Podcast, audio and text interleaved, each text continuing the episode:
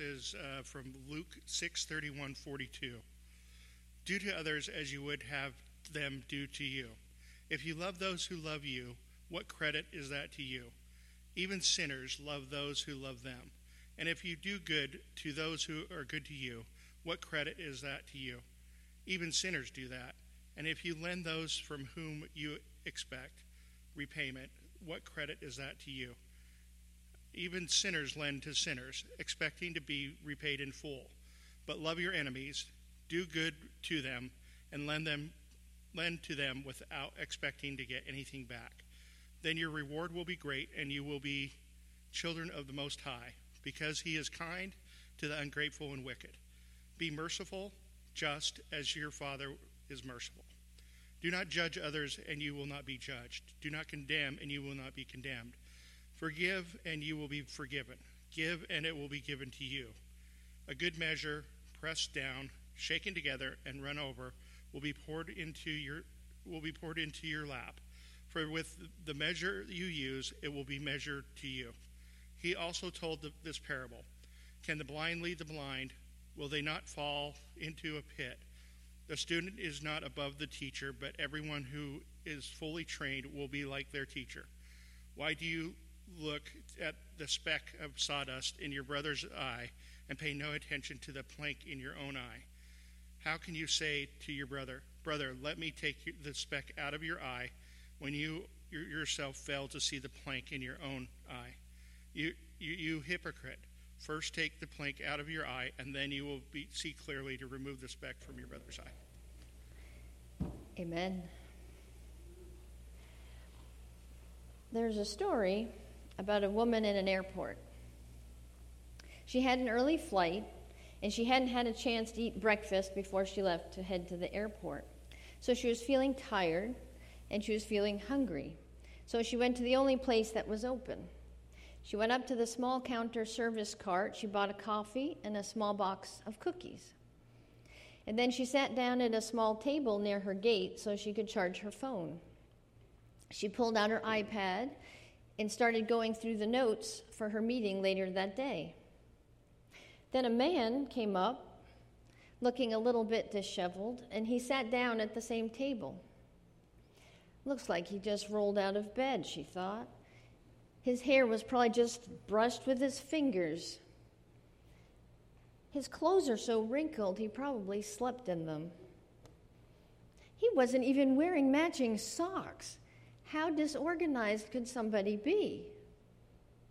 But then she just turned her attention back to her reading. She had work to do. But then the next thing she knew, the man who was sitting at her table began opening the box of cookies that were on the table. He took one out and he started eating it. How could he? He's, I'm not going to make a scene. It's just one cookie. He can have the cookie. But then he took another cookie. This poor man is so disorganized he can't even go get his own cookies. So, not to be outdone, she took a cookie. A little bit later, he takes a cookie. Then she takes a cookie. And it keeps going until there's one cookie left. And then the man picks up that last cookie and he says to her, Would you like to split it with me? And at this point, she is so furious, she grabs the cookie out of his hand, she turns away and goes on the plane. She goes to sit in her seat starts to ruffle through her bag to find her reading book for the long flight, and she pulls out a box of cookies. How easy it is for us to make assumptions of others. How easy it is to judge others without even realizing it. We've been in a series called Won't You Be My Neighbor? It's based upon the greatest commandments that Jesus gave us. Love God with all your heart, mind, soul, and strength, and love your neighbor as yourself. Last week we looked at love and discovered what love looks like between us and God, and what it looks like between us and other people, our neighbors. Often, when we hear of loving our neighbors, we think back to the parable that Jesus told in Luke 10, where a religious scholar tries to trick Jesus and find a loophole in loving others by asking, Who's my neighbor?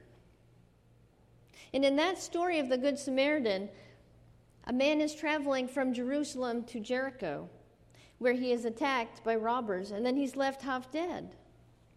Then three other men come traveling down this same road. The first, a priest, passed by on the other side of the road. Why? Prejudice? Unrighteous judgment? Biased assumptions?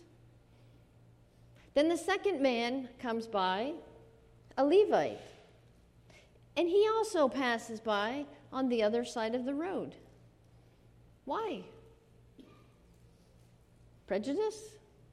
Unrighteous judgment? Biased assumptions? But then there's a third man, a Samaritan, who goes up to the man laying in the road.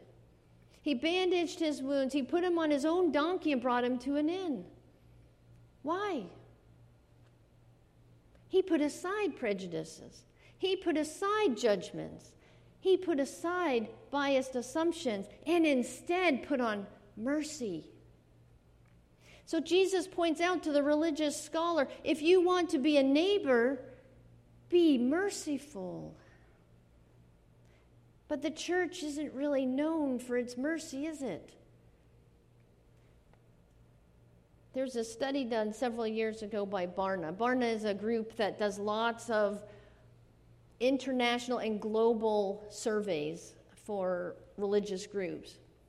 And they did a study and they asked non Christians for one word or phrase that best describes Christianity. By a staggering 91%, the words came up negative. You know the top three words in the list? Homophobic, hypocritical, and judgmental. Jesus said the world would know that we were His by our love, not by our prejudices, not by our judgments. But the Bible has a lot to say about judging. Following our, our most famous and familiar verse, John 3:16, for whoever so whoever I'm gonna mess that one up, aren't I? God so loved the world that he gave his one and only Son, so that whoever believes in him will not perish, but have eternal life. But we always forget the next verse, verse 17. God sent his Son into the world not to judge the world, but to save the world through him. And then, in talking about the unbelief of people, Jesus says this in John 12 I will not judge those who hear me but don't obey me. For I have come to save the world, not to judge it. When the disciples are asking Jesus, Who's the greatest in the kingdom? Jesus, who's the greatest? He responds this way in Matthew chapter 18 I tell you the truth, unless you turn from your sins and become like little children you will never get into the kingdom of heaven. So, anyone who becomes as humble as this little child is the greatest in the kingdom of heaven. You know, a thing that's great about little kids? They have no prejudices, they have no judgments of others. Little kids are full of love and mercy until they're taught prejudice, until they're taught judgment. Now, judgment can be a healthy part of life. We make judgments all day, every day. It's a, just a part of being alive. You have to make judgments. But we judge what food is healthiest for us to eat. We judge when it's safe to pull out into traffic. Or we make a judgment on the correct course of action to take when we're facing a big decision. So, what do we do with this text this morning where Jesus says, Do not judge? The word that Jesus uses here means don't condemn. It means to come to a negative conclusion about another person and then condemn them for it. But you see, condemnation is done by God alone. There will come a day when every person has to stand before God for judgment. That is not our job, that's God's job. Secondly, when we judge another person, we put ourselves in a place of judging their motives. Only God knows someone else's motives. While man looks at appearances, God looks at the heart. We can be quick to draw a negative conclusion about someone based on why they did something. For example, have you ever been in bottleneck traffic on the highway? They're trying to get three lanes of traffic down to one, and you're all stuck, just all merging. Then inevitably, you have that one driver, that one person that goes in the breakdown lane on the shoulder and just flies down past everybody else.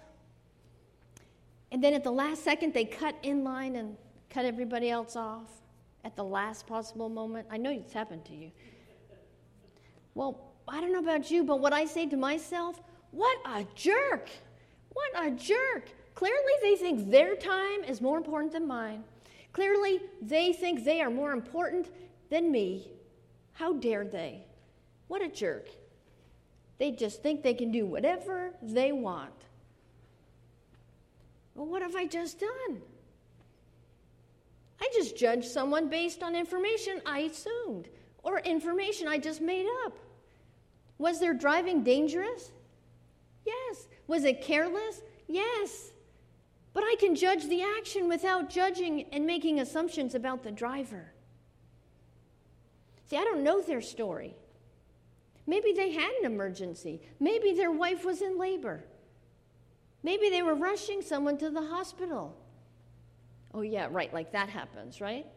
And yes, that does happen because as God always shows us the flip side, about a year ago, we were in a situation where our daughter was in anaphylactic shock, and we didn't have time to call an ambulance. We had to throw her in the car and rush her to the hospital. So, who you think the jerk was driving, cutting people off, going in and out, going through like yellow to red lights just so we could get to. Yeah, it wasn't me, it was him. but there we were. We were the jerk that was cutting people off just to get to save our daughter's life. So, yes, it happens. So, who are we to judge the motivation of another person? Because only God sees a person's heart. Only God can judge the hidden secrets of someone's heart. That judgment is for Him alone. We don't understand our own hearts, never mind someone else's. Jeremiah tells us that the heart is deceitful above all things. It's beyond cure. Who can understand it? Have you ever caught a little kid doing something they should have should not have been doing? And then you say, "Why did you do that?" Uh, I don't know. I don't know. What do you mean? Why did you do that? You know you're not supposed to do that. Why did you do that? I don't know. I don't know. Well, there is a lot of theological truth to that. We all do things that we know we're not supposed to do, and then we say, I don't know why I did it. Paul talks about it. I don't know why I did that. But if we can't know our own heart, how can we possibly know someone else's? The third problem with judging is that we become fault finders. That becomes our job. Suddenly we wear a badge. I'm fault finder for God. That's not our job, but that's what we think. Listen to the messages, Eugene Peterson's message paraphrase of our text this morning. Don't pick on people. Don't jump on their failures. Don't criticize their faults unless, of course, you want the same treatment. That critical spirit has a way of boomeranging. It's easy to see a smudge on your neighbor's face and be oblivious to the ugly sneer on your own. Fault finders, don't be fault finders. A fault finder is someone who finds something to criticize to complain about.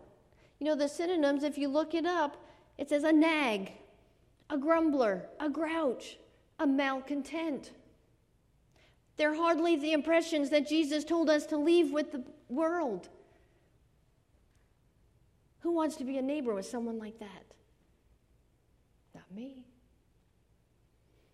You know, judging says more about the person doing the judging than it does about the other.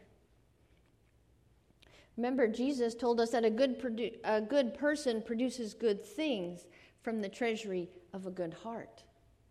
An evil person produces evil things from the treasury of an evil heart. What you say, what comes out of your mouth, comes first from your heart. So when you're judging others, it's saying more about what's in your heart than about what they are in your eyes. You see, we judge and find faults in others because of our own insecurities, out of our own anger, out of our own bitterness, even out of the fear that we aren't enough. And so we bring others down to lift ourselves up. Because ultimately, when we judge others, we're elevating ourselves. Oh, they can come down here, so I can come up. We make assumptions and we draw negative conclusions. We blow small things out of proportion. We tell too many people about what others have done to us. Those are all forms of judgment. We use it to look better or to help us feel better about ourselves. That's what drives an overly critical attitude. We develop a God complex. We believe that we can see as God sees. I can see your heart. I know your motives. I can see the way that you're thinking. I've seen people like you before. I know people like you. I know all the things that led you to this point in your life to make that decision. That's what Jesus wants to eliminate in his followers that kind of judging. Jesus didn't do it, neither should we. Because that kind of harsh and critical judgment, it's wrong. That's why Jesus brings up the sawdust and plank illustration for us. Why do you look at the speck of sawdust in your brother's eye and pay no attention to the plank in your own? The sawdust and plank are both of the same substance. Sawdust is a small speck of wood, while the plank is a large piece of wood. In other words, the reason you see the speck, that fault, that imperfection in your neighbor, is because you're familiar with it yourself. The reason you can see that sin in the other person's life is because you have been guilty of that same sin. You have to know it to recognize it. You see, judging others has the potential to make us hypocrites because we put the faults of others under a microscope without rightly assessing our own faults first. None of us are perfect. But it still makes us feel better to point out someone else's flaws and it's a lot easier to point out someone else's flaws than look in my own heart.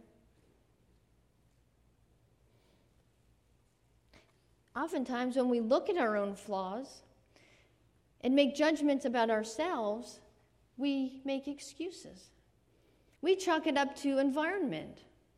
Oh, I said those mean and hurtful things because I was having a bad day. Oh, I'm sorry I was so rude that day because I just, I wasn't feeling well. And so it, it just happened. Yet when we look at someone else's faults, when we look at someone else's behavior, we blame their character. Someone else says those same things. Oh, did you hear what that person just said? How rude.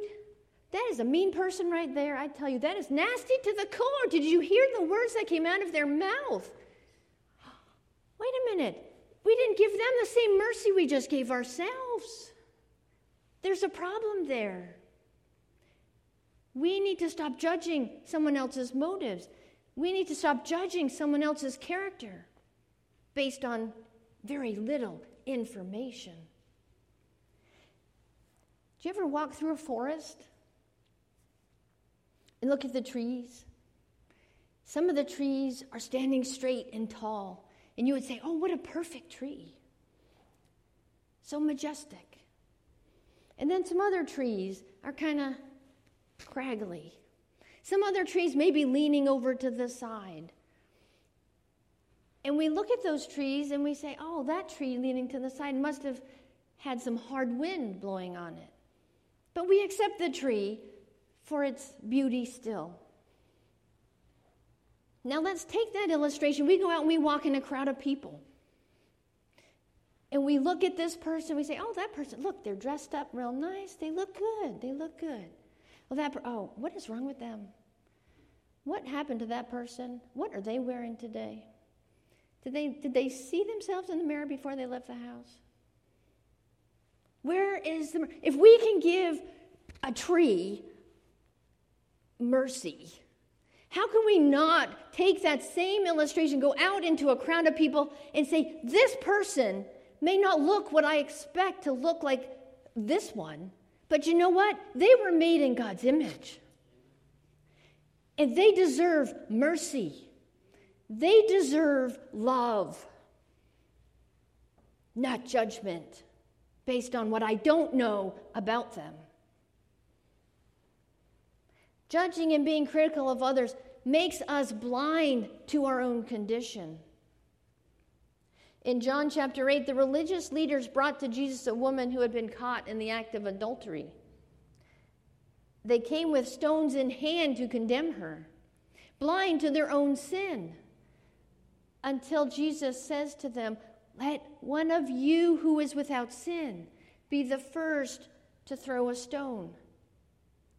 Then they all begin to drop their stones and they walk away. The only one in that moment that could have thrown the stone was Jesus. And he responds with mercy, with forgiveness. We've received the same mercy. While we were sinners, God had mercy on us. Jesus died for us. We who call ourselves saved, followers of Christ, we have a responsibility to display that same mercy to others. Sometimes, though, in our own hurts, in our desire to be right, we still judge. We throw rocks at people with our words. Even if we don't say them out loud, we think them. And we ignore the condition of our own hearts. In the example of the speck in the plank, Jesus is saying, Open your eyes. Stop evaluating everybody else. Take a look inside. Paul restates it this way in Romans 12 For by the grace given me, I say to every one of you, do not think of yourself more highly than you ought, but rather think of yourself with sober judgment in accordance with the faith that God has distributed to each of you. Righteous judging starts here in our own hearts. You hypocrite. That's a harsh word coming from Jesus. Take the plank out of your eye. Then you will see clearly. Then you will see clearly. Psalm 139 tells us how we can begin to deal with that plank in our own eye. Reading from verse 23 Search me, O God, know my heart. Test me and know my anxious thoughts. Point out anything in me that offends you, and lead me along the path of everlasting life if we're going to love our neighbors in ways that matter, we must have sober judgment about ourselves. And that requires humility, that requires repentance.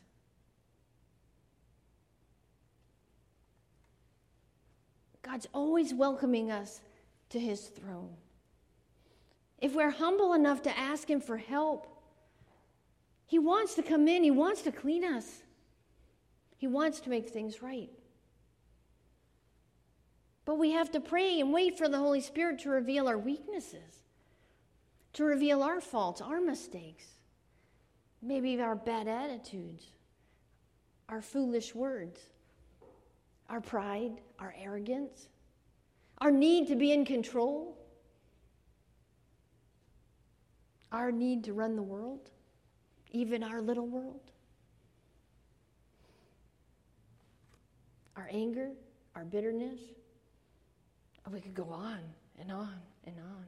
But when we seek those answers, God will reveal them to us. And then when He does, we see that we have nothing to boast about. God has brought us to where we are. We owe all we are to Him. All that is good in us is because of Him. So instead of being critical of others, let's help them connect with God. Let them, let's help them find the hope and the healing that they need. We make all kinds of judgments based on race, based on gender, someone's spirituality, ethnicity, disabilities, the clothes they wear, or even their hair color. And we need to stop. We need to look inside ourselves first. As Mother Teresa so aptly stated, when you judge people, you have no time to love them.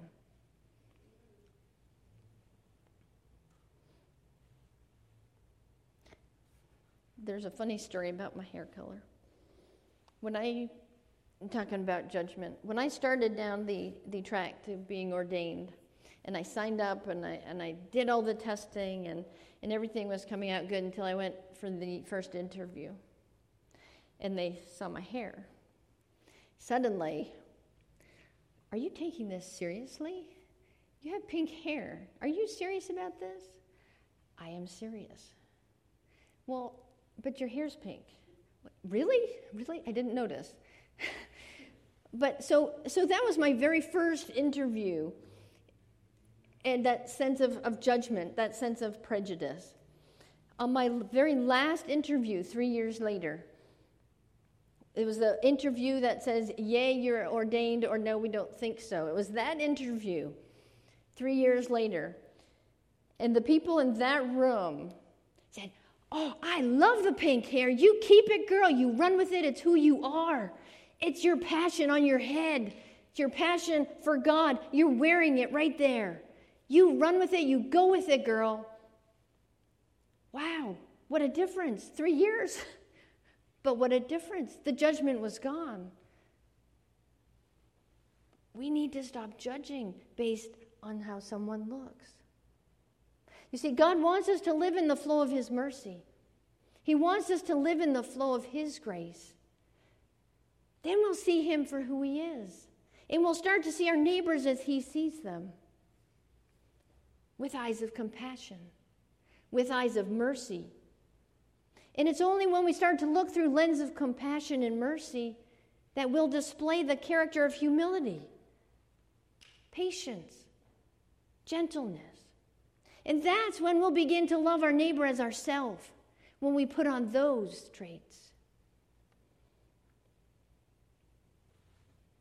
Heavenly Father, our problem is not with your word. Our problem is not with other people. Our problem is on our inside. Father, we confess that too many times we've been critical of those around us. Forgive us our thoughtless, unkind, hurtful words. Lord, show us a better way. Lord, show us your way. Jesus, thank you for showing us how to live. Thank you for showing us how to die. Thank you for showing us how to love. Fill us with your Holy Spirit.